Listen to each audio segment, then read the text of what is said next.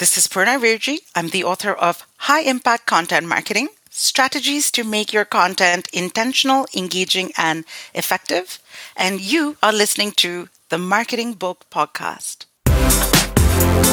Welcome to the Marketing Book Podcast, helping you keep up with the smartest thinking in the quickly changing field of modern marketing.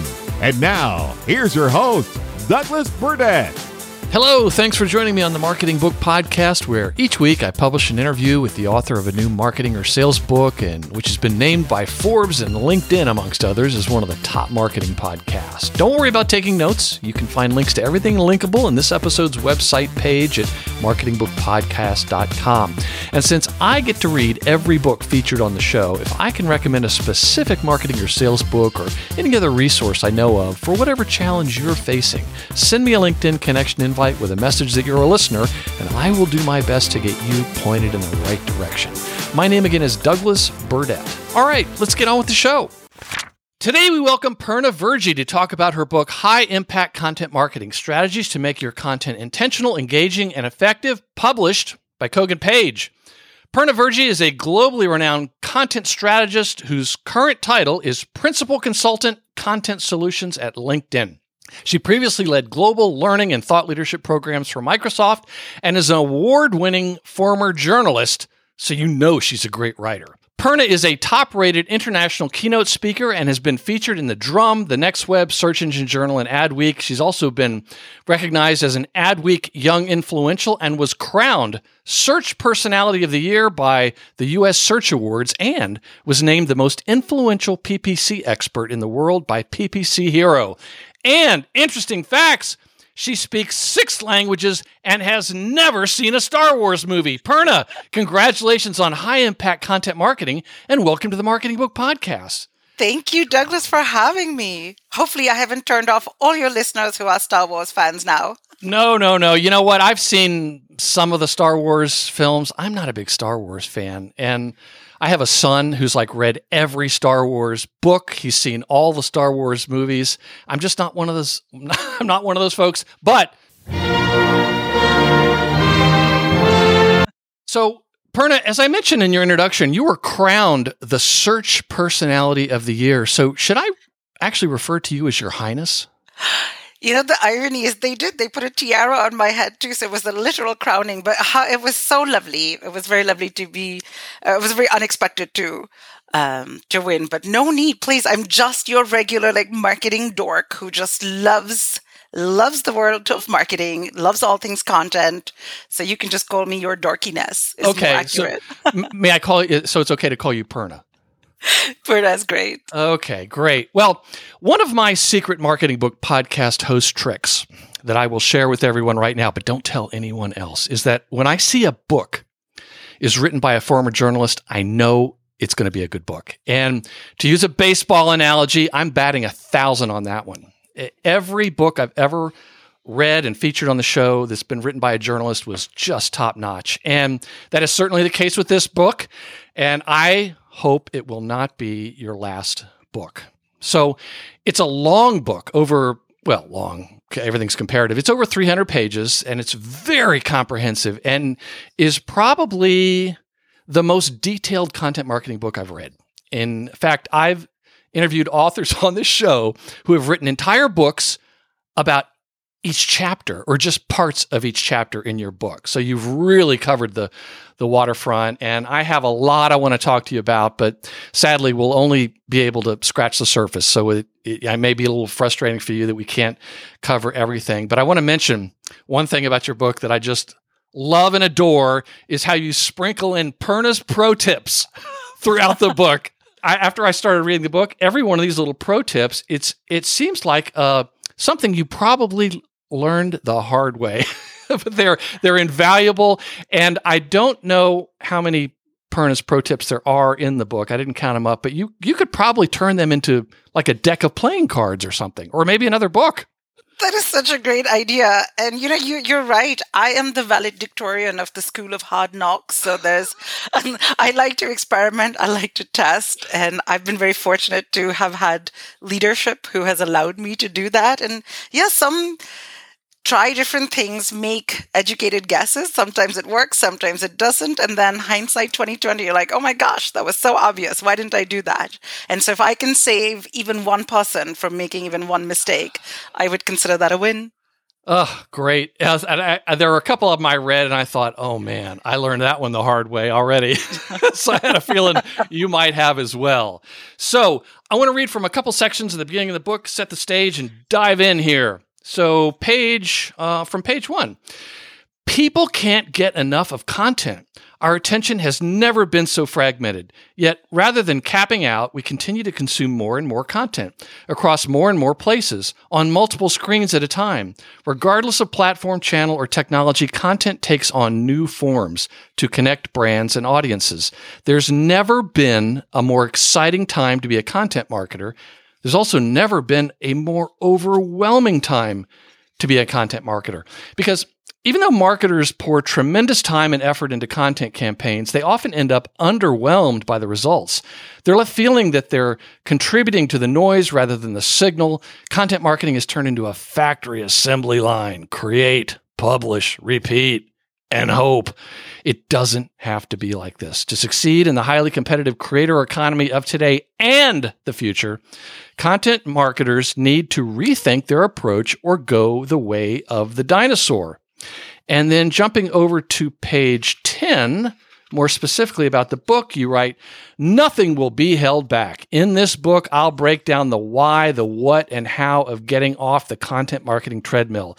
The guidance here is designed to be easy to apply, think real-world actionable, not theory. Wide-reaching, it's a new way of thinking about marketing, not just content marketing. Evergreen, timeless principles that will still be relevant years from now. Holistic, there's no point in the perfect strategy if it only works in a vacuum, and high impact, more bang for your effort buck. Each chapter is a different stage in the process so you can read and act as you go. To help you bring your strategy to life, there are make it easy guides and frameworks sprinkled throughout. These are timeless principles for a concept in motion to give your strategy longevity. Even better, these principles apply to far more than just content marketing. They guide you to a new way of thinking about marketing in general, a, dare I say it, more zen way of thinking about marketing. It's time to stop the endless grind and remind ourselves of the true powers of content marketing to connect with, empower, inspire, and add value to the world around us. It's time to stop relying on diminishing returns and to enable content marketing to be a participant in the new world rather than a chaser of it. That's high impact content marketing. So for someone who may have read a book on content marketing ten years ago, let's say, explain why, to, to quote the first chapter title, why it's time to reinvent and future-proof your approach to content marketing. I would say that there are really three reasons. One is marketing and technology has evolved so much, and I'm not even going into the whole A I space yet. I'm thinking about the role that marketing, that content was considered to play as, as number one point, which is it was either seen as a means to an end, like, oh, let's just throw out more content so we can get better S E O rankings, or it was just, oh, let's put out another blog.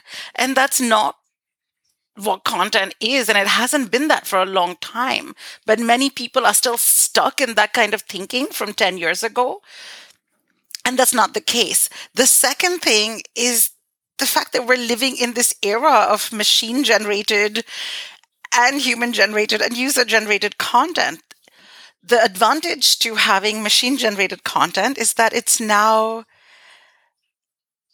lowered the barriers to entry. More and more people tend to be creating content from all corners of the world, from all backgrounds. If tech's no longer that hurdle, they're getting through. So that just means there's a lot more to compete against. It wasn't just one of like five blogs talking about cooking to go and stand out. And then the third thing, the third and final point is how our expectations have evolved too, with more and more content coming in and being available to us. Ignoring content takes no effort at all. Consuming content takes effort. We're second screening, we're three screening. If you want to connect with people, it really has to engage and be about them to just stand out and make people consider choosing you over like the myriad other choices they have at their fingertips. In the first chapter, you write about the five choices marketers often get wrong. you you start out with a bang here.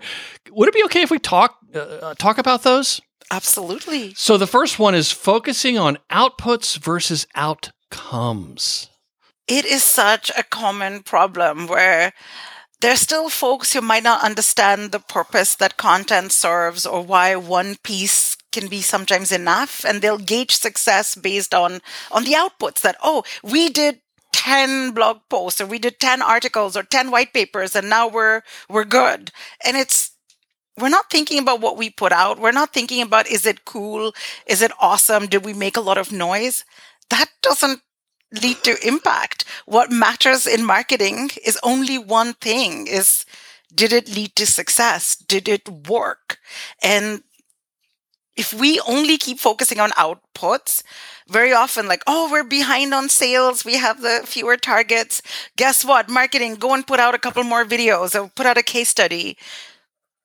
But it, there has to be a little bit more thought to it. It has to be a little bit more deliberate than just focusing on let's just do more and more and more content. Yes, and there's a section later in the book where you joke about how the sales team, they say, we need more content. And we're going to we're going to talk about that because that's anyway, when I saw these five, I just thought, oh my goodness, I thought I was taking crazy pills. These are all just spot on. The second one is chasing trends versus being grounded in strategy. I tell you, I saw a post that Mark uh, Ritson, an article Mark Ritson wrote about in Marketing Week recently about A I, and it it really captured what you're talking about here. Explain this issue of chasing trends versus being grounded in strategy. It's so tempting today for marketers as the world is so competitive. They're trying hard to stand out. And the temptation for us just as humans is to keep looking for that next silver bullet because it's got to be the next thing. It's not got, you know, it's not something that can be as easy as going back to the foundational. Right? Think about it with like fitness industry. Like, no, no, yes. It's got to be this brand new diet that's going to make us work. It's not the eat healthy, sleep enough and exercise. Like, nope, that's too boring and dull. Let me go chase the latest diet du jour.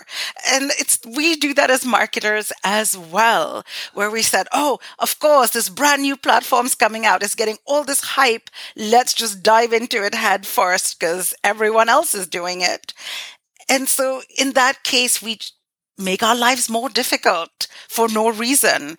And rather than jumping on every bandwagon, all of twenty twenty-two, it was metaverse and N F Ts. Like, who's talking about it anymore this year? Right now, then A I came and it's yes. going to do that. Mm-hmm. And it's all shiny. It all makes headlines. Everyone else is talking about it. And they create the sense of FOMO or fear of missing out. And so everyone's like, oh, everyone else is doing it. I should do it too. But I always joke, it's like sex in high school, right? Everyone thinks that everyone else is doing it. And like, trust me, like it, it's probably not the case for everyone. Yes. Yes. Thanks for bringing it down to my level. And uh, another thing is that uh, a lot of times uh, marketers may justifiably be concerned about this uh, concept called Management by In-Flight Magazine. And that's where the C E O or the boss comes in on Monday and throws an In-Flight Magazine down that includes an article about fill in the blank, N F T, A I, TikTok, whatever. And they go, TikTok, put all our money in it. Let, let's do it. And it's like, oh, okay, sure. Yeah. It's like, no, no, no, wait. You need to push back and talk about the uh, talk about the overall strategy. And usually uh, the uh, the boss will then uh, start chasing something else that's not related to marketing. Let's talk about another one here that just is oh, pervasive, um, not just for marketing, but also business. Prioritizing short-term versus long-term, particularly important for content marketing because this doesn't always happen overnight. The results, maybe unless you're your sales team can start using the content right away as part of their outreach. It is. And I, this is just the quote unquote fault, not necessarily fault, but it is due to all of these analytics platforms that came out there. We could look at data so easily now. We had at our fingertips, really bottom funnel impact. What's happening here? Can we track that? And that just trained us to look for these short-term metrics and short-term measures. And if it didn't move anything in the next thirty, sixty days, then it was worthless. And that's not the case. Some things in marketing is a sprint. It is not, uh, it is, I mean, it's a marathon, not a sprint. So we have to think about it and balancing the short term and the long term. Yes, and it brings to mind the notion of uh, not everything that matters can be measured, and not everything that can be measured matters. That's uh, one hundred percent. Un- yeah, unpopular with some uh, some of the folks in management, maybe even marketing. Here's another one, though. Creating for machines versus humans. And it made me think of the expression I once heard that Google doesn't love you until everyone else does first, which is sort of a foil for the folly of creating for machines and algorithms instead of for people. Isn't it? Every time somebody says that, oh, what keyword should I focus my content on to do that? I'm like, why are you doing that? A, that is a content, uh, that is a strategy from ten years ago, but the machines are not the ones who'll buy your content the, or who'll buy what you're selling. It's people, right? People relate to people, people listen to people, people pay attention to people, and people buy from people. So if you optimize your content where you get a lot of people to engage with it and want it, the algorithms are going to naturally reward that with additional views and visibility.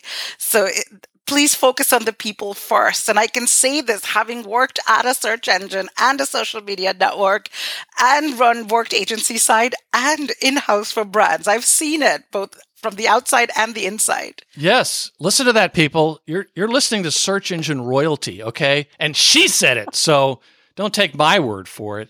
The last one is is what your entire chapter twelve is about. The, the, of the fifth here, uh, not balancing creation versus distribution. And in my mind, it brings to mind the idea of when you, we'll say you publish something, that is not the finish line. That's the starting gun of a race.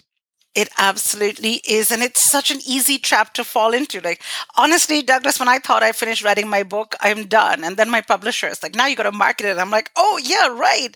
That is true. I do have to market it. So it's so easy for all of us to fall into this trap of like, we did all the hard work. It's out there into the world. Like, surely people will find it. But nope, we have to do that work. I always say, try to put in a very proportionate amount of time into distributing it as you do into creating it. That's because, one, we fall into this belief that just because we posted this at an optimal time on a Monday uh, or, or a weekday that people have liked it and reacted, that means everyone has seen it. That's not the case, right? You are much more familiar and attuned into your, your work than others are, right? They're focused on their work. Publish it again. Not everyone will have seen it. And plus, not everyone will be in the right frame of mind to want to engage with it at the time, even if they have come across it. So publish it again. Repetition really helps. In fact, there's a, it's an entire learning design theory into why spacing and repetition is so important for people to be able to really absorb and take in content. Yes, I've heard Jay Baer say you've got to market your marketing. And there was a book on the show recently by Josh Burnoff about, it was called uh, How to Build a Better Business Book. It was all for nonfiction authors. He had a number of chapters, I don't know, twenty-five chapters. The longest chapter, chapter twenty-one, was about promoting your book. And we talked about, you know, the fact that the longest chapter in a book about how to build a book is about promoting your book. So, which also brings to mind, uh, there was a book on the show some years back. Uh, it was the Content Promotion Manifesto, only about how to promote your content. So there's like, I mean, just one of many other books that, that came to mind. One of my favorite lines from the book, of which there were many, is on page six, where you write, and this is really important, whereas before the focus was on paying to disrupt attention, longevity lies in investing resources to become what our audiences are interested in. Can you dig it? Can you dig it? Can you dig it? Carve that one in stone, folks. So, Purna, explain what you mean when you write that the wrong shortcuts can lead to even more wrong choices. Well, so often, because it is hard, right? Creating content, understanding audiences, understanding what's going to drive behavior outcomes is hard work. And so often, if people may not realize how important it is to connect to people and they just want to churn out and focus just on outputs, then you're quite likely to say that, hey, let me just offload all of this content creation to the bots. Like, I'll just hire, you know, I'll just use ChatGPT or one of these other popular tools du jour to go ahead and create, you know, five LinkedIn posts a day and ten newsletters and three ebooks. And it's all very samey. And that's not the shortcut that you should take. Can you instead focus on following the right steps and the right principles, but shortcutting how you do that? Maybe can you use research and use tools to help you summarize a whole set of customer interviews and pull out key themes? That's much more valuable than using it to create just another samey article or white paper or ebook that everyone else and their mother are publishing online, right? You cannot afford to prioritize artificial intelligence over emotional intelligence. So it's always E I over A I. And that's going to be the case. Yes, you're right. Marketers who use A I only to pump out mediocre content to game algorithms are unlikely to go very far. And I have a friend with an agency, and he's starting to crank out these uh, blog posts on his new website. And he says, yeah, I, I got the, the uh, A I or ChatGPT, or the, they're writing all of them. And I'm like, dude, that's that's not going to end well. Stop it. But, you know, what do, what do I know? But, you know, on that same page where some of this is, page seven, you you say prepare for things to get worse before they get better. What do you, what do you mean by that? Time and time again, we've seen that in history. We have so much proof where we try to do these short-term measures for these short-term impacts, and then it, it's not long-lasting. It is a recipe for disaster. Let me give you two examples. One, in the early days of S E O, people would try to do spammy techniques like keyword stuff mm-hmm. or blast out, you know, submit to all these directories or buy links or just do single pages with one article on it just to try to game the algo. And then mm-hmm. guess what? Google algo caught up, wiped them all off, and like hundreds of thousands of sites have been negatively impacted over the years. Same thing in the early days of the internet era. All of these internet websites, the big dot-com era was all there. And then we had the bubble bursting, and then, you know, pieces had to be picked up again. And I think that's where we're going with A I, because it's gotten to so much hype. And then you have these small fly-by-night companies that are coming out, or people are misusing it, right? The same tool can be used for good and for not so good. And that's true for anything, right? A knife can cut your veggies, or it can, you know, accidentally slice off a tip of your finger. So both good things and bad things can happen with the same tool. It's all in how you use it. Use it with care and thoughtfulness, and then you will have um, very successful marketing campaigns. Don't try to game the system, because ultimately the house always wins at the end. Yes, yes. Oh, but I want to give listeners something to think about here that was uh, on the very next page. A lot of wisdom where you say, to future-proof your efforts, bet on what won't change. Explain. So a question that I get asked very often is, Purna, what will things, things look like five years from now or ten years from now? And my response to that is, could you have answered that question correctly five years ago? And most times that answer is no. Like, there's no way any of us could have predicted our landscape that we are in today five years ago. Yes, and but they want Purna to predict it. uh, I, I know, but even I can't. Like, we would have got it wrong, and especially with today's rate of change. So then when things seem to be so much in flux, what do you do? Bet on what won't change, and what doesn't change is really human behavior. That is the most timeless element of marketing, right? Media may change, platforms come and go, but who we are as humans and how we think is still the same a hundred years ago, or oftentimes even when we were Neanderthals and cave people roaming the planet. Things like surprise is something that works on us. We have fear of missing out. We have fear of pain. We have appealing to the ego. Like, all of these yes. types of ways and how we behave and how we react and what it takes to appeal to people hasn't changed. So why not focus on that and then figure out the right channel and platform and the medium to get your message across now? That's the only thing that's changed. I'll give you another example. Right now we think, hey, you know, people are watching or they're on TikTok to pass the time, or if they've got, you know, an hour or two to kill, they might go and spend it on social media. Well, when I was a kid, that's what I did. I turned on the T V. I watched cartoons on Saturday morning. And then before that, before T V in the era, it was, hey, let's turn the, the radio on. People have always sought to be entertained, educated, empowered, just connected to other people.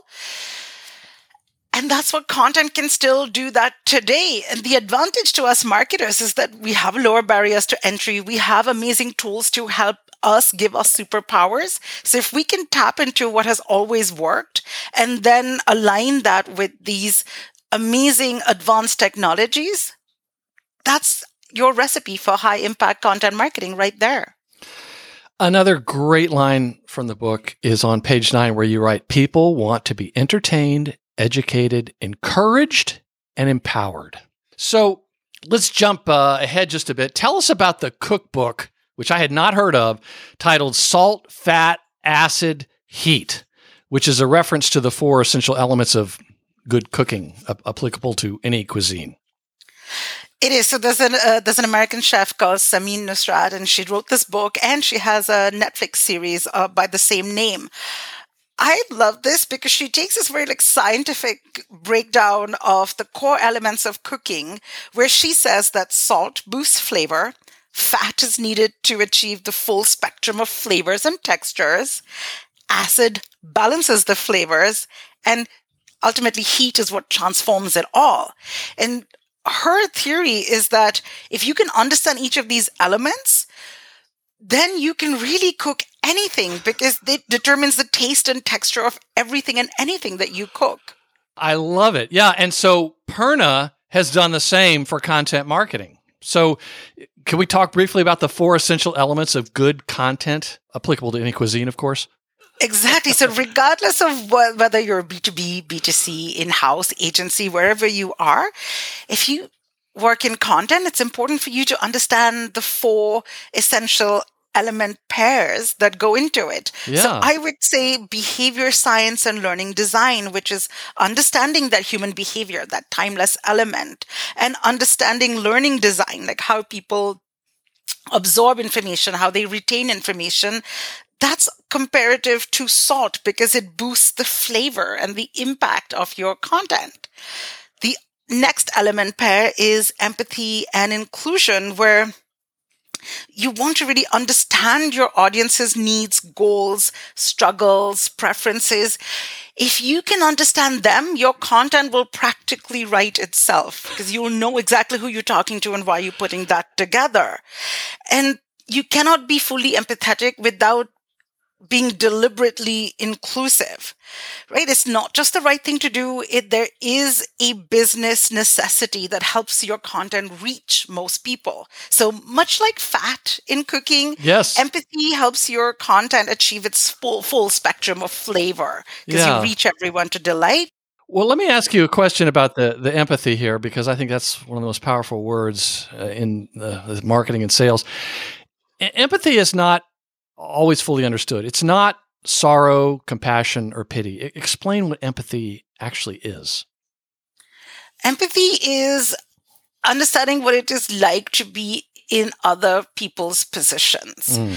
and what it would be like. So put yourself in their place to understand their world and their worldview and how they would tend to behave. So it's You're right. It's not sympathy where you're feeling down. Like empathy is just you're sitting there, you're understanding. You're not seeking to commiserate or anything like that. You're just trying to get to know what it is like to be in their position so that you can create something that will much effectively resonate with them. Why isn't empathy as commonly put into practice as it ought to be, do you think?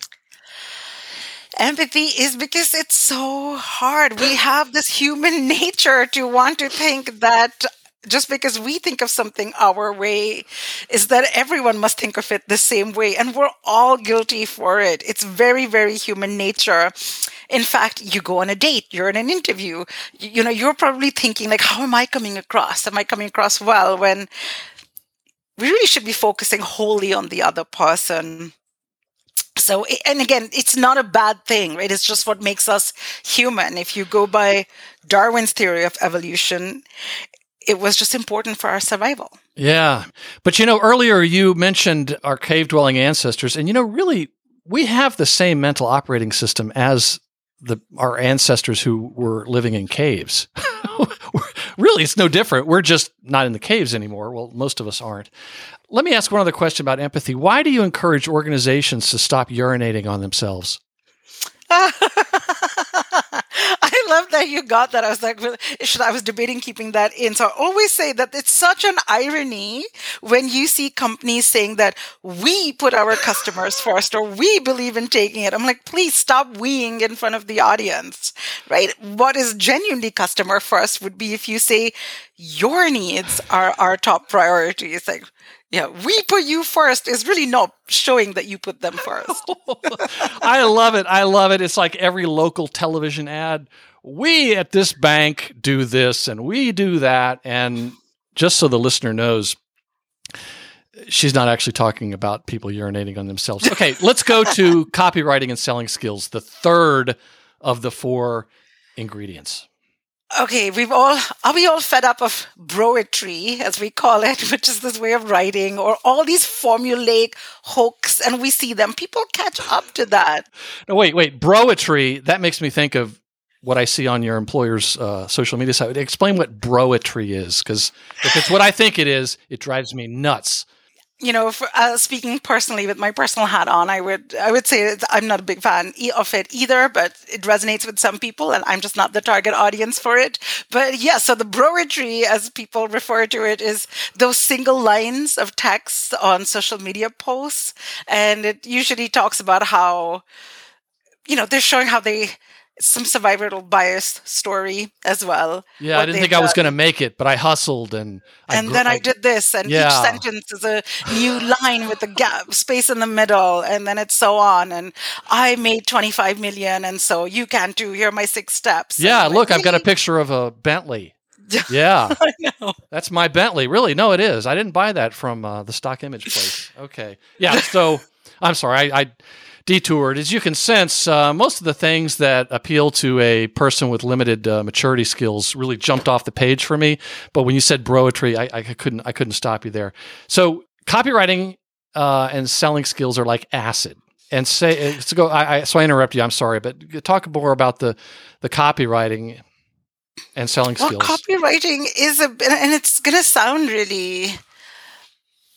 Probably not pretentious. I don't mean it to be, but copywriting is a craft and you want to be able to study it. You want to know like which words are easy, which words are um, harder to read or which one give people pause. How do you space out your lines? There's so many little things that feed into the craft of it. It looks easy on the outside, much like watching an Olympics figure skater. Be like, oh, that looks so easy. I could totally yeah. do that. Gymnastic routine. She made I it look I so could. Easy. Yeah. yeah. And then I'm like, oh, great. I can't even do a push-up. But so I, I could so do here. It after a few glasses of wine. Exactly. Uh, with some liquid courage, probably. But we see, right? There's a reason why there's the sea of sameness. We see all this like dull, unappealing content. We see all this jargon. We just overestimate people's level of awareness or interest.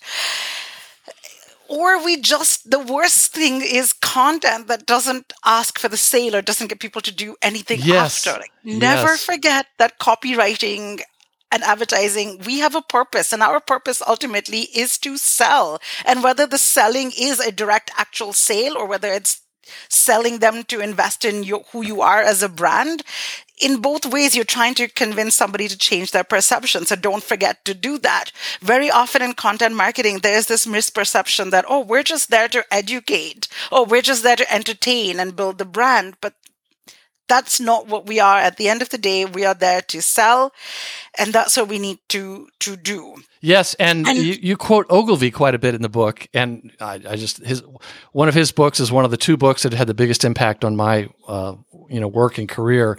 And I can remember uh, he said several many times, "It's not creative unless it sells," and you you touch on that in the book. Yes, his one of his quotes is that your role is to sell. Like, don't mm-hmm. let anything distract you from the sole purpose of advertising. And like one of my other one of the other Ogilvy quotes that um, always stuck in my mind was that you we can't bore people into buying. Copy has to be interesting. And and one of my mentors, Drayton Bird, who uh, who David Ogilvy calls knowing as the person who knows more about direct uh, marketing than yes. anyone else in the world, he said he. phrases it so succinctly. It's like the only job of your of each sentence in your copy is to get people to want to read the next line, mm-hmm. and so on and so forth. And you guide them down to the very end. And at the end, you just say like, "Hey, by the way, would you like to buy something?" And that's literally what it comes down to. But it's not easy to get it right. But that's where if you study a little bit of what has always worked, what are these techniques that have always appeal to human and human nature, study from them and learn from them, we'll do that. I think another big mistake is that um, every generation of marketers think that they've invented marketing. Or yes. Oh my goodness. Marketing. Please explain what you mean. Because when I, I read that, I thought, oh my goodness. It's again, back to the crazy pill. Reading your book was sort of an emotional experience for me, uh, Purna, oh. because it brought to, it brought to mind so many things that just grind my gears, as they say. Every generation of marketers tends to think they invented marketing. Oh, please. It is. And so today we're in this digital first world that we live in. And the silos that we have, marketers are just oblivious to traditional advertising principles. So often they'll fall into this trap of thinking that, oh, you know, um, what could we possibly learn from anything even five years ago? Yeah. But now we're in this world of TikTok and A I and it doesn't matter. I'm like, nope, nope, nope. You want to go back. Like, ignorance isn't bliss. Ignorance is a catastrophe, my friends, because the more things change, the more they stay the same. As you look back over holistic periods, you'll see the same formats.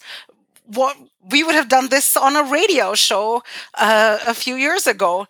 We're doing this as podcasts because cool technology has allowed us to create this and have this format. What we would have before, when we used to get a lot of direct mail. Remember when email was exciting? We'd be like, yes. oh my gosh, we got an email. And now we're inundated with emails. And now we're said, oh, I got this cool thing in the mail. Look at this. So pendulums are going to swing from yes. one extreme to the other. And so if you can ground yourself into learning and following, there's so much that we can learn from direct marketing, from radio advertising, from print, and that we can apply to every other format that we use. Um, Drayton Bird, another great quote of his in the book was he he said, if you compare marketing to, to war almost, then why, and if you were the general of an army, would you only learn about tanks and nothing else? Nope. You'd want to learn about, you know, all these other avenues and aspects that you have so that you can be a successful general of the army. Yes. You know, that brings to mind the quote often attributed to Mark Twain, although everybody, every great quote, everybody thinks it's either Mark Twain or Albert Einstein who said it. And, but anyway, it was something about, when I was fifteen, I couldn't believe how stupid my dad was. By the time I was twenty-five, I couldn't believe what the old man had learned. So, just to, to recap that, today's digital-first, siloed marketers are often oblivious to traditional advertising principles, nor have enough of them adequately studied copywriting. Let's jump to the last one in this uh, recipe roundup. Strategy and measurement, which you say are uh, like... heat, the heat part. And you write, read any marketing book or advice online, and measurement is usually the last step. Why do you think that is? Because most people, because thematic in the process, marketing and evaluation happen at the end. But that is the wrong place to start thinking about it. And that also is what gets content marketers into a little bit of uh, a pickle where they say, oh, you know, I'm only judged for these vanity metrics like reach, et cetera. But that's not the case. While evaluation and reporting can happen at the end, what we need to have before before we even start creating any content is to have a measurement plan in place first. In that sense, you want to think about first, what are the business outcomes that we're going to drive? Then you're going to tailor that back to like, what's the behavior change that I'll need to drive in my audience for them to go and drive that outcome. And only once you have clarity on that, can you think about, okay, who's the right audience? Who's most likely to take that behavior change and what will interest them and where do I reach them? Can I give you an example, Douglas? Can I give, please. Let's say, don't stop. Okay, perfect. Let's say that you are launching a brand new fancy schmancy electric vehicle car company. Okay. So a business outcome that you'd probably want to drive is people buying your cars. That would help keep your business going. So then I'm like, okay, so that's the business outcome is I want car sales. So what's a good behavior change in my audience that I can influence as a marketer? Remember, I'm not a seller, but what can I influence as a marketer to get people towards that goal of, you know, you selling cars? I could encourage people to come to the showroom and take a test drive, mm-hmm. or I could encourage people to come to my website and reconfigure their, their vehicle and get them a little excited down the way. So then once I know that, all right, the behavior change that I really want to drive is this, only then do I start thinking about the right content. So who's going to be most interested in a fancy schmancy electric vehicle with all the, you know, James Bond-esque bells and whistles? It's, you know, who has that kind of, you know, income level, who'll want to buy it, who has this most interest in the in car technology that you might want to influence, where do they hang out, what can I say to influence them? And then you'll have all of your success metrics right there. But if I started the traditional way or the more common way, it's like, oh, we need to go create all of this fancy material. Let's talk about us. Like, our car is amazing. Our car does this. And it's like, dude, you're not even figuring it out on what whether it's going to drive results or not. You're not going to have the right call to action in your content to get them to want to take the next line. So in any case, that's why I always say it's like, start thinking about the outcomes and how you'll measure them before you create content. Yes, begin with the end in mind. Otherwise, you're doing what's called check the box marketing. Okay, so we have an electronic vehicle to sell. Start a podcast. No. Start a blog. Yeah. So there, you know, don't do that. I want to jump to chapter three. Again, this is going to be frustrating because there's so much we can't cover, but that's the chapter on uh, needs analysis. Let's talk about something important. Let's talk about a big problem for most companies, which is sales and marketing alignment. And I want to quote from page sixty-one, and we started to touch on this earlier, so maybe you saw where I was going, Purna. You're right. Coming back to that common problem of sales teams asking for more content when we know more content is not always the right solution to the problem. How do we explain it to them? This conundrum is often a symptom of a disconnect between sales and marketing. For you marketers, this is a problem you need to address. If you want a larger budget and a more prominent seat at the proverbial table, you need to get closer to sales teams. Can you dig it? So how can content marketers use needs analysis to get better sales and marketing alignment? Well, the first thing is I just I can't stress enough how important it is for us marketers to make sure we build direct lines of communications and regular syncs up with sales. Yes. Right? They are the ones that are talking to our customers all the time. They're able to bring in that feedback. But so let me go to the bigger picture. One is it all comes down to measurement and measuring success. So often, one of the reasons we have this disconnect between sales and marketing is we're measuring different key performance indicators, right? Our K P Is are completely different. If we're going to run into sales and be like, oh, we did this podcast and we had a thousand listeners and, you know, this was great and we got this other sponsor to come on board. sales is going to scratch their head and be like, well, okay, but what did it do for us, right? It's so easy to make a lot of noise if you want to, but sales is always going to ask, did it work?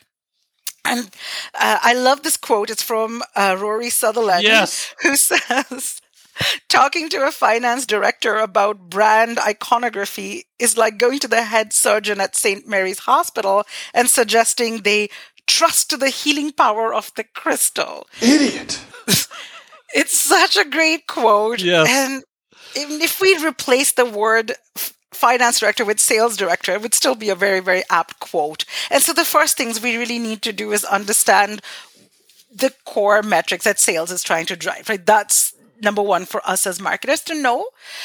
And that we use that information to guide our strategy.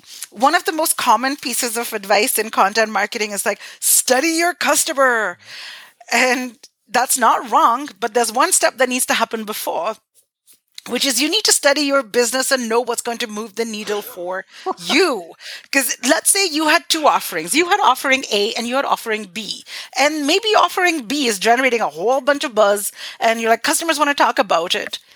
But here's the rub. If you actually studied your salespeople, you'd find out that, hey, actually offering B is a loss leader for us. It really doesn't do that much for us. But if we could get even one-tenth of the people interested into offering A, guess what? We'd be rolling in the money and hitting our quotas, and you'd have a bigger seat at the table as a content marketer. So it's so important to start by understanding what is the business need within your organization first.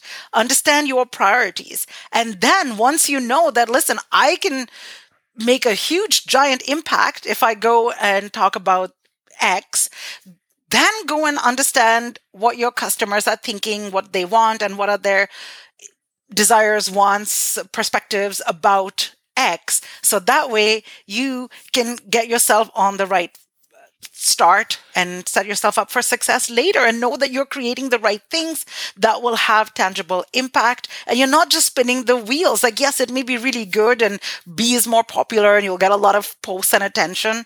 But if that's not going to convert to sales at the end of the day, it doesn't matter. Oh, amen. Amen. Let's go even further into this, uh, the chapter on uh, customer analysis. I've got to quote from page ninety-two. Customer research is something most content marketers know they should spend more time on, but with never-ending deadlines, it's easy to put it off or somehow never quite get around to doing it. Much like my stationary exercise bicycle gathering dust at home. I'll start tomorrow, I promise myself for the nth time. It's not just a time thing. I've heard plenty of other justifications from marketers at companies of all shapes and sizes. They're generally permutations of, we don't have the bandwidth slash budget slash resources right now, or we don't want to bother our customers, or we're not really sure how to best go about it. On one or two occasions, I've even heard the egregious, our C E O, C M O, grand poobah can speak for the customers. You just need to write the copy. Are you rolling your eyes at that one? Yep, me too. I can understand some of those objections. I felt similarly early in my career. Perhaps you have too. I remember thinking of it as drudgery back then. I believed it would be more beneficial and fun to focus on content creation, and I'd get all the learnings needed from the response to the content. Quite the folly of youth. Now, I want the listener to envision pouring themselves a big piping hot cup of cocoa.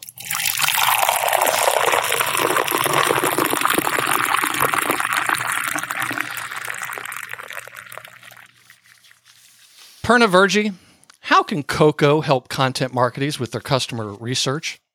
So is the acronym or the framework that um, I have written out in the book, which is how you can really, really create this powerful conversion-driving customer needs analysis. So COCO, the acronym, stands for one C, customers. Actually talk with them, right? Sounds bananas level about? Concept. I know. It's like, who are these nameless faces people? They should love what I put out. Nope, nope, nope. Please talk with them, understand who they are, what they want. You don't have to talk to as many as you think. Mm-hmm. Sometimes eight, eight or ten interviews is more than yeah. enough. Uh, the O is talk to also the ones who got away. Um, what about the folks who didn't convert? There's a ton of merit in speaking with them. Then Those you are some of the most powerful interviews we've ever had, is we found out, because they're really candid mm-hmm. and frank, there's no hard feelings, but they explain why they, they didn't buy from you. It's really, really valuable, and some of the most difficult uh, interviews to get, I think. They are. They are. And so maybe you incentivize a little bit or offer something, or even just the goodness of the heart, and say that I'm really just seeking to understand, yeah. here to support you. But it can do... And not sell to you. And not sell. Yeah. I'm just here to learn, because it will... Even if you got two or three of these in a in a half or in a year, even the learnings that you get oh. would be so invaluable, because yeah. you really understand some of their motivations for choosing someone else, or the hesitations around you. It's almost the same thing why people in in leadership will do three sixty degree uh, feedback, right, on yourself. You don't know what you don't know. So try to get that. Mm-hmm. The other one is after you talk to, so you can probably talk to, you know, handfuls of customers, maybe just a couple here or there of people who didn't convert. But a great resource that are not a lot of marketers tap into are their customer-facing colleagues. Yes. Think about the sales reps. Think about customer service and support. People who really spend most of their time in conversation with your target audience. Talk to them. And mm-hmm. then you don't want to stop there. You want to then find things that your customers or your audience puts in their own words. So scour the internet or online sources for what your audiences might be saying, what they might be doing. And then at the end, we're in this age of digital transformation, isn't mm-hmm. it? So automated data collection is just another tool or aspect that you can lean on. In fact, it's not even that advanced. There's zero-party data, which Forrester had coined that term in, back in twenty eighteen, where there's simple questionnaires that are part of most apps or websites that if you can tap into some of that data, it'll give you a ton of information. That's where they tell you what they want specifically. I, I was not familiar with the zero-party data. Yeah, what it is, so let's say if you've ever signed up for an app. So recently I signed up for a language learning app because I just really love learning Cause, languages. Because six is not enough for you. Well, I want to learn some more different ones. And so then I signed up and it asked me a couple of questions. It said, hey, why do you want to learn whatever X Y Z language? Was it because of, you know, travel or vacation? Was it because of work slash business, for school? For, you know, just arts and entertainment. And if you understand why I want to learn a language, then you'll know how to tailor some of the messaging. If we're doing it for work, for business, if we're seeing a high percentage of people sign up to learn it from work, then maybe one of the things you can develop later is all of the work-related or professional-related stuff. Um, or another question I've seen asked is, hey, how much time per day can you devote to to learning? And I saw checklists like under fifteen minutes, forty-five minutes, you know, ninety minutes-ish, not sure. That can help you shape your content strategy as well. So if you knew how long that they had to learn, how you could then create content that really spoke to that, that, oh, you only have thirty minutes a day. Here's how you can learn German in thirty minutes a day. Um, things like that. Yes. Great. Thanks for explaining that, because it was, you know, every book I read, I learn something new. In answer to all of you who say, are you still learning anything, Douglas? Yes. Every book I read, I'm slapping my head saying, Douglas, how did you not know that? So let me jump to uh, one question about chapter six, about the competitive landscape. And just so folks know, these are chapters with enormous amounts of detail, exactly the best ways to go about doing all these things. So, but unfortunately, I can, I'm only going to be able to ask you like one question. Do you find that a lot of content is produced without ever looking at what the competition is doing? Oh my gosh, all the time. I can't tell you how many times I've had this super enthusiastic marketer come to me and say, like, look, I've created this very amazing in-depth white paper or ebook or research report, and I spent, you know, countless thousands of dollars on it, and it's not doing well. Purna, like, why? Why did that happen?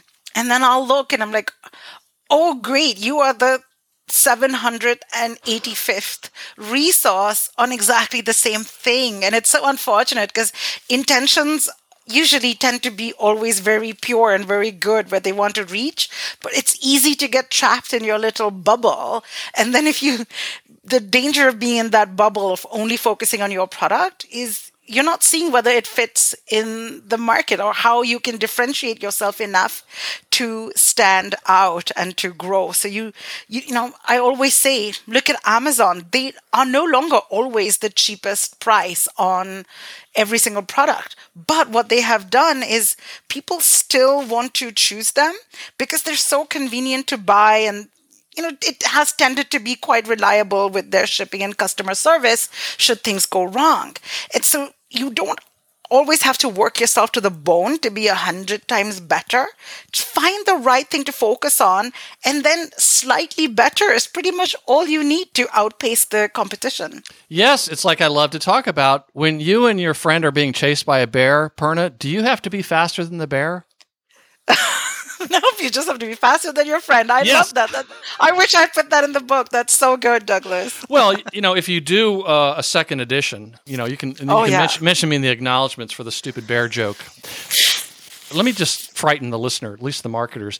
If you are presenting your content program or whatever to your management, and they say, that's great, what's our competition doing, by the way? And you don't have an answer, and you, you haven't read chapter six, you better update your resume. I mean, just just do some of the things in this chapter just to get a handle on, so you at least have an answer as to what the competition's doing. Let's jump to chapter seven, strategy and measurement planning. I want to quote a couple of statistics. This is on page one forty-three for those playing the home game. seventy-eight percent, oh, this is from um, S E M Rush's State of Content Marketing twenty twenty-two Global Research Report. Two factoids. seventy-eight percent of those who believe their content marketing was very successful in twenty twenty-one had a documented content marketing strategy. eighty-one percent of companies with unsuccessful content marketing efforts don't have a documented content strategy. So I guess uh, briefly, what what is meant by a content strategy, and why do, do people not have it? Oftentimes, people feel they're either a, a small team, they don't really need one, or they're too busy and I don't have time now, I'll come to it. Or they Some think a content calendar is a strategy. Yeah, exactly. They'll think, oh, I have a content calendar, that's surely the, the strategy, but that's not the case. So what a content marketing strategy plan, it provides an overview, or it, it really is your business case. It tends to cover things like the why and the when. So mm-hmm. what are your core objectives? Why did you choose them? When you'll execute them? Importantly, it talks about the who and the do, which is who are you trying to get to do what next? It talks about the what and the want, which is what messaging will resonate best and what will make people want to take action. And it talks about the where and the which, as in where will you reach people and which formats will you use. And then importantly, it will also include the how much and the how, which is how much budget, capacity, and time will you have, and how will you measure success. To going back to what we talked about, where you will plan how you'll measure success before you even start creating the content. Oh, and I don't want anybody saying they can't do it, because on page one fifty-three, Purna shows how you do this in four slides. Slide one, goals and objectives. Which direction are you heading? Slide two, who are we targeting? that is, who are you focusing on and what do they need? Slide three, what will resonate? that is, what did you learn from your analyses and potential risks? And slide four, what are we doing? that is, what routes will, will we take to get there? One other question that I want to ask you about. You write on page one fifty-nine, when you summed up this issue about backward design, you say, if you only remember a handful of things from this book, please let this be one of the things you do remember. Backward design. Explain what that is. So let's go back to our car dealership uh, or the, the electric vehicle car analogy, right? You want to start with your outcomes in mind and not focusing on what you want to say or do in your output. Very often the temptation in content marketing is like, okay, what do we want to say? What do we need to say? Or if you've read my book, then you're probably going to focus on the question, which is, what does my customer or my audience need or want to hear? But that's still not the right starting point. You, there's a concept in instructional design called backward design, which is very similar to like watching the end of the movie first. So if you know your ending, then you'll figure out the right path to get there. And so that's when you try to decide. The uh, your whole process starts with the business goals and aspiration. What's the outcome? Am I trying to sell more cars?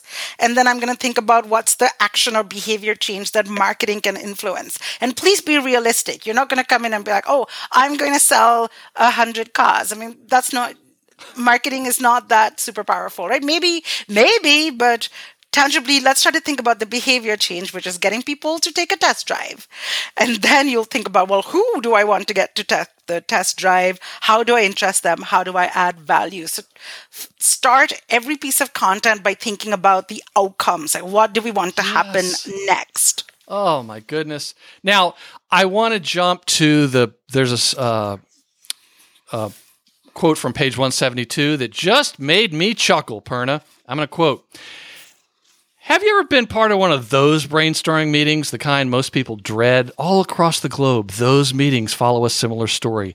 There's usually a too broad to be effectively brainstormed goal. Trite reminders enforce jovial tones, urge participants, let's get really innovative here, and proclaim, no idea is a bad idea. The same voices dominate most of the meeting. Egos battle and bruise. Groupthink is rampant. The result? More samey in-the-box ideas. There's no meaningful filtration or prioritization, nor clear steps. Worse still, for some people in the room, feelings of exclusion are reinforced without prior time to gather their thoughts. The internal processors, that is those who need to think through their ideas before talking, can feel as if their voices are being drowned out by the external processors, that is those who do their thinking out loud. So it brought to mind this clip from the Comedy Central corporate show, which I'm going to play now. Let's start by asking a simple question. Why are we here? Shouldn't you know the answer to that? Of course, Baron, because that was a rhetorical question. Okay, we just need to brainstorm five ideas. But to be safe, let's come up with fifty. Let's make it one hundred. Any idea is welcome when brainstorming. Literally anything you say will be discussed in detail without criticism. My brain just stormed an idea. How about we call off this meeting until Kristen gets back? Come on, that's a bad idea. I thought we weren't going to criticize ideas. Fine, yeah, let's put it on the board. Any other ideas? Racism. Racism. Great idea. Nice. Jesus Christ, this is a nightmare. What's that, Matt? Oh, I just said that this is a nightmare? This is a nightmare, great. You know, this reminds me of when I was selling cigarettes wholesale to health food stores back in the seventies. At the time, we didn't know they were bad for you. Or actually, we did know, but we kept a lid on it. Back then, you were allowed to have secrets. Secrets from the government, from your wife. It didn't matter. Thank you so much, Bill. Very helpful. Does anyone have a coherent idea? Hey, guys. Guys, can we get off our phones and focus up? Purna, I only played that because I'm laughing to keep from crying because I've been in some of the worst brainstorm sessions, and I have never read a book that has such detailed information on how and how not to do a brainstorm session as yours. And we don't have time to go into all the, the details. I just want people to know it's there. So let me just ask about the biggest mistakes of brainstorming. If it's not failing to do any planning for a brainstorm session, what are the biggest mistakes you've seen? I would say is one, not having a clear agenda, not having a facilitator. But if there's, honestly, if you're just looking for one quick thing, send out ideas in advance. Let people get on equal ground beforehand. As a self-confessed processor, I talk to think, which is, drives most people bananas. Like the guy in that I clip agree. Talking about selling cigarettes. Exactly. But if I have had time to think, if I have time to process beforehand, then it's so much more effective. And there's a lot of people like that. Some people will talk to think, and then some people will think to talk, mm-hmm. um, think before talking. So send people out. Let them mine for ideas. Let them do some of the divergent thinking on their own. So solo brainstorming time before coming together as a group tends to, time and time again, research has shown it, lead to much richer bonus ideas. And then the other thing is to really structure your brainstorming meeting to have a clear opening. You want to break the ice. You want to get people, everybody included, and participating from the start. You want to build in most of the time for divergent thinking and use activities, facilitate it.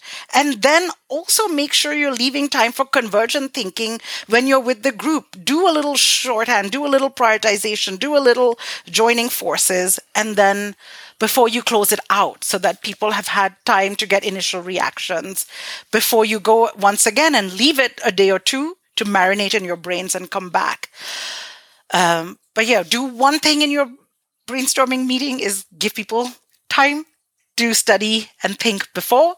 Two, open up with a very high impact icebreaker. That way everybody will participate, and then have two or three activities for divergent thinking. So it's not just one person or those two or three loud voices dominating the whole meeting. I think I wrote this whole chapter because of the frustration of being yes. in so many of those terrible, terrible brainstorming meetings where nothing came out, or really worse, worse was when so many good ideas came out and then nothing was acted on because there was just no follow-up. And I was like, no, we can't do this. Oh, your book is just like a support group, Purna. Maybe you should become an analyst or something. Oh, my goodness. If you do brainstorming sessions or have to lead them for your company and you haven't read this chapter, you're going to be uh, kicking yourself, and kicking yourself is not a good thing to do. Let's jump to another part that's very important. You have a chapter on inclusion and diversity, and you reference a twenty twenty-one study from Facebook's parent company, Meta, which revealed that most people, fifty-nine percent, say they prefer to buy from brands that support diversity and inclusion. And for the listener, when Purna writes about diversity, she's not referring to my spirit animal, Ron Burgundy's take on diversity. What in the hell's diversity? Well, I, I could be wrong, but I believe uh, diversity is an old, old wooden ship that was used during the Civil War era. My sense is that a lot of organizations don't create less inclusive content on purpose, but rather more of them just aren't thinking about it. it. Is that true? It is. And that's why I say that content marketers, especially like those of us putting out content, have a big responsibility, because the content that we put out, if it doesn't represent the world around us accurately, then we're just, you know, even invert- inadvertently, unknowingly, not meaning to, but we are reinforcing the stereotypes. Yeah. Like I'll ask you, read uh, you listeners, this question that, you know, how often do you recall seeing any marketing or any even movies that feature a lot of, say, plus size people or older individuals or same sex couples or people with disabilities or people with disabilities who are not pictured just in a wheelchair, right? There's just so much. We tend to reduce people to one aspect of themselves. And I think all of us humans, we want to be seen for all of who we are, not just one aspect. And mm-hmm. if we can create marketing that just, I mean, it's so simple. It's not, you're not being woke, you're not taking a stance. You just want to ensure that you're accurately representing the world that we see around us. Yeah, I saw, I thought that that chapter... Well, for me, it brought to mind a lot of unforced errors that companies are making just because they're not they're not thinking about it. It's like they're not, you know, they're not bad people, but they're just they're not, they're unaware. And the thing that really got my attention, and I want you to talk about this, explain what you mean when you urge your readers to pay attention to content that's not content as it relates to being more inclusive. I'm so glad you brought that up. And you're right when you say unforced errors, because that's exactly what it is, right? Sometimes people will just choose a font, which is the ser- like several serif fonts tend to have these additional lines or flourishes that can be hard for some people to, to read, especially at smaller sizes. So that could be an unforced error, something that's just your font. Yes. And you don't like being called Puma, right? Explain. No, I know. So my name is Purna, and in so many different fonts, the R and the N merge and look like an M. And if I had a dollar for every time somebody was like, hi, Puma, I'm like, oh, awesome. I could buy an island at this point. I'm well, you sure. could buy that uh, that athletic shoe company, Puma. Yeah, exactly. I'm like, oh yeah, that's right. I am the the. Oh, there we go. I'm like, come sell it to me. Let me be your brand ambassador. Give me free shoes for life. That would be awesome. You can get more than shoes, but you know, we'll talk later. Yeah, and their clothing and everything. Anyway, but to go back, there's another one. So there's so many times there's content that we just don't think about as content. And one of my old managers, hi Dave, used to use this line where he said that, "Are you snatching defeat from the jaws of victory?" Where you're getting so close to winning and then at the end it's just lost. And it's a great um, analogy that he uses. Again, we chase silver bullets when oftentimes victory is right there in those very boring, dull foundations. It's like, eat some more, you know, eat healthier, exercise, sleep more, and that's good. Avoid stress. And then we're like, no, no, no, we must go and buy this like fancy Cairo freezing or whatever yes. technology. That will solve it. Uh, yes. Oh, my goodness. And And, you know, we're all guilty of it, and I am too, and I'm about to confess here. A couple years ago, I think it was around Christmas time, I was talking to my family, wife, uh, two kids. My kids are now like twenty-five and twenty-eight, and I was telling them about a, a trip I had gone on. And in the course of talking, I happened to mention something on the plane, and I mentioned a stewardess, and both my kids jumped down my throat and said, "Dad, don't say stewardess. It's flight attendant." And I was like, oh, okay, yeah, gosh, I... I, so I, it was an unforced error, but it was sort of like, wow, I, I guess I need to be more cognizant of, uh, you know, all the terms I'm using. And that's okay. And sometimes it can scare people, you know, but I will also caveat that language is always evolving. What was okay to say even a couple of years ago yes. may not be. And so very often people don't do something because they fear messing up. And certainly we've all seen in this era of cancel culture that the the risks of messing up can be quite severe, but we still can't do nothing. You, if you mess up, speak up, you can apologize. People are a lot more understanding. You can explain what you're doing. Yeah, it's okay. It's okay. So let me just mention, because we've really uh, gone way over with our time, and Purna's been really uh, generous.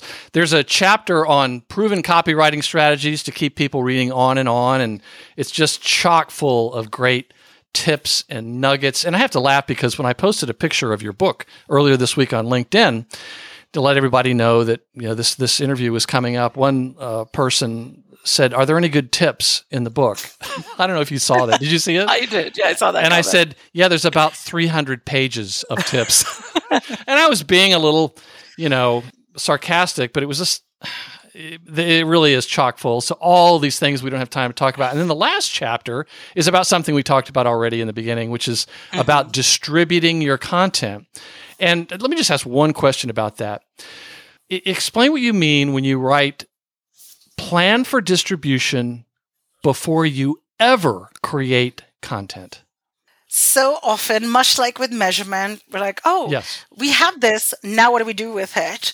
But if you had an idea for how you'd want to use it later and distribute it, then you could create it with to be more flexibility and design. How often have we said that, oh, we have this podcast, but now we want to have a YouTube channel. And if only I had recorded my podcast with video, now I could have it as a video on YouTube. I could do other things, right? There are all of these different things you can think of. Or, hey, I know that I'm going to want to Mark, let me let me use the example that you gave for my book for, you know, Purna's pro tips. You could say like turn it into p- cards or, or something like that. I'm like, yeah, I'm actually using them because I knew I'd want to have little bite-sized pieces mm-hmm. that because it's smaller, easier for people to absorb. And I knew that I'd leverage it to help in promoting my book later or giving people a taste of what my book's about. And so I'm using those Purna pro tips very often in these little videos that I put up every Tuesday on LinkedIn. So there's some ideas that I had in mind for what I want to use content for later, and then I'll leverage it and tailor it out so I can use it. Plus, it helps me ensure that I'm on the right path? Do I have my one big idea? Mm-hmm. You'll know you have a big idea as if you can see multiple uses for it. So that's almost my quality control gauge where, oh, can I take this content and I can see this being a great article. I can see this being a podcast. I can see this becoming an email sequence. I can see it being used in ten places. I know this is a big idea. I know I'm going to use it a lot. Let me prioritize this first. Whereas if I had something, oh, you know, this only really lives and has one purpose, then maybe that's something that you can deprioritize or, fig- you know, you prioritize it accordingly. Maybe that one place is enough for you. But try to think about where it will land before you create content, and you'll just save yourself so much time, and you'll it will help you with your distribution because you'll know exactly where it's meant to go right after, and you're not sitting there now being like, I just wrote this. Where do I distribute it? Right. And then you don't have to listen to these podcast hosts say, hey, here's an extra idea. Turn it into a deck of playing cards. No, I'm kidding. But No, you know- I love that idea. See, you're already thinking about distribution. I love yes. that. But, but even though the content was already produced, but what I've seen happen is on those rare occasions when the distribution is considered before the content is created, invariably someone will say, oh, we could also do this. Oh, that's a yes. great idea. We could also use it for that. And then they can start to atomize their content more than they had realized. And then they, I think they're starting to feel much smarter. And there was another um, analogy that Jason Miller talked about, and um, another author whose name I'm going to look up here.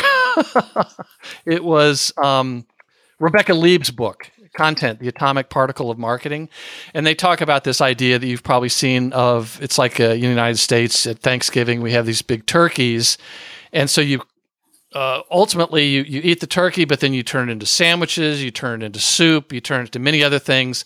And so that's where if you think about the distribution first, you can think about all the different other ways you can make the most of that Uh, content or turkey, although hopefully your your content is not a turkey. So, Purna, if readers took only one thing away from the book, what would you hope it would be? I would say focus on outcomes over outputs. And to do that, you'll want to make sure you're putting in the work before you start creating the content to understand your audience, understand how you'll measure success, understand how you'll distribute it, and only then create the content. So that will help you focus on outcomes over outputs. I don't think a lot of companies realize the staggering fortune they could save on wasted content if they just yeah. do that. So let's give the listener one thing to do today, just to put in action an idea from the book as soon as they finish listening to this. What's one thing a listener could do today just to get started in the the, the future-proof direction? Reach out to your salesperson. Start building bonds with them. Be, turn them into your ally, understand what's going to move the needle for your business, and that's going to get you started to start thinking about outcomes more effectively. Can you dig it? I could not agree more. Oh, that's such great advice. And that is why I have so many doggone sales books on this show. I have over sixty on the show so far, because the marketers that understand sales, the ones that have met their salespeople, in fact, the ones that maybe go on a sales call once a month, are the most effective ones. Really, the, the most successful marketers, the ones that have a deep understanding of the selling, the sales process, but most importantly, the buying. What's going on in the, in the customer's mind, which we've we've talked about. So, looking back, Purna, what books have most inspired your working career? There are a whole bunch. So, I would say Drayton Bird's book, Common Sense, Digital um, and Direct Marketing. Drayton Bird's somebody who I really, really admire. I find he's got one of the most sensible, pragmatic, but still inspiration takes on marketing. I go back and I read really old books because it always is so fascinating to me to see what worked then and yes, what still like, uh, works. John so, Caples' Scientific uh, Advertising. Exactly. They're one hundred years old and they're still solid gold. Exactly. He's got his t- tested advertising method by John Caples is one of my favorites. Also, Claude Hopkins, oh, Claude Hopkins Scientific Advertising. Scientific, yeah. yeah, so Claude Hopkins is great. Then Nancy Duarte, I love her book and how she pr- creates presentations and mm-hmm. does that. And then there's another one, which is The Spirit of Kaizen, which was a book that was really inspir- inspiring to me, which helped me realize that small changes done really well can lead to big, big outcomes later. So we don't always have to do this big, massive things. But if we can do, probably ties into the ethos of today, which is do fewer things better. Um, that would be another one. So I love all of these books have been just incredibly helpful. So I would highly recommend, like, stop thinking you invented marketing. Go back and read John Caples, Claude Hopkins, read yeah. Drayton Bird, read David Ogilvy. That will be a big, you'll be just so much ahead if you do that. Yes. And it's so funny how you wrote in that chapter on copywriting about how content creators can sometimes fall into the trap of thinking all their content needs to be all new or never seen before to be successful, but that's not true. Yeah, there's so many things in your book where you're very nicely saying you're doing it the hard way, folks. you, you need to update how you're doing it. So are there any recent or upcoming books that you recommend or are looking forward to reading? There's a recent book uh, by Tom Goodwin called Digital Darwinism. So this is his second uh, version of the book, which there's a lot of all new stuff in there. And so that's on my list to read. And another one that I'm looking to read is Unreasonable Hospitality, because I've seen a lot of people recommend that. So uh, I'm looking forward to reading those two. Oh, great. And that is why I ask what is such a popular question, is to find out about other books. Yeah, I see Tom Goodwin. Oh, his is a Kogan Page as well. Yeah. Digital Darwinism. And what was the other one? Pardon me, listener, while I look these Unreasonable up. Hospitality. Oh, right. I've, I've heard about this. Will Gadara? Yeah. Yes. Unreasonable Hospital, the remarkable power of giving people more than they expect. Well, that's great. And at marketing book podcast dot com, we're going to include links to everything linkable, including uh, all the books that have been mentioned, your site, your LinkedIn profile. I mean, come on, you work for LinkedIn. So I want people to reach out, and, and your Twitter account. Listeners, please reach out to Purna and let her know that you heard this interview. As you can see, she's a lot of fun. She likes to answer questions. I think she would enjoy hearing from you. And come on, this isn't going to be her last book, and she's going to have to make another decision down the road of which podcast do I want to go back on. So please, please reach out to her and thank her for being a guest on the show. Well, past guests have really told me how much they enjoy hearing from Marketing Book Podcast listeners, and it's they wouldn't say that if they weren't hearing from you. So please keep it up. And if you're listening on your smartphone and you've subscribed to the Marketing Book Podcast on your favorite podcast app, like uh, Apple Podcasts, all these links can be found by going to this episode right now and clicking on this episode's website link. The book is High Impact Content Marketing, Strategies to Make Your Content Intentional, Engaging, and Effective. The author is Purna Virji. Purna, thank you very much for joining us on the Marketing Book Podcast. Douglas, thank you for having me. As you said to me before, this will be the most fun podcast ever, and I can very much attest that this has absolutely been so much fun, and I'm so thrilled to be here. All right. I'll write a book. I'll write another book just so I can come back. And that closes the book on another episode of the Marketing Book Podcast. I hope you enjoyed it and found it helpful. If you are one of the hundreds of listeners who've left an iTunes review, please let me return your kind favor by mailing you some Marketing Book Podcast bookmarks and laptop stickers. Just send me your mailing address anywhere in the world, and I'll drop it in the mail.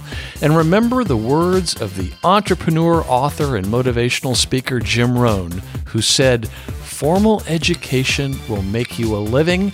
Self-education will make you a fortune."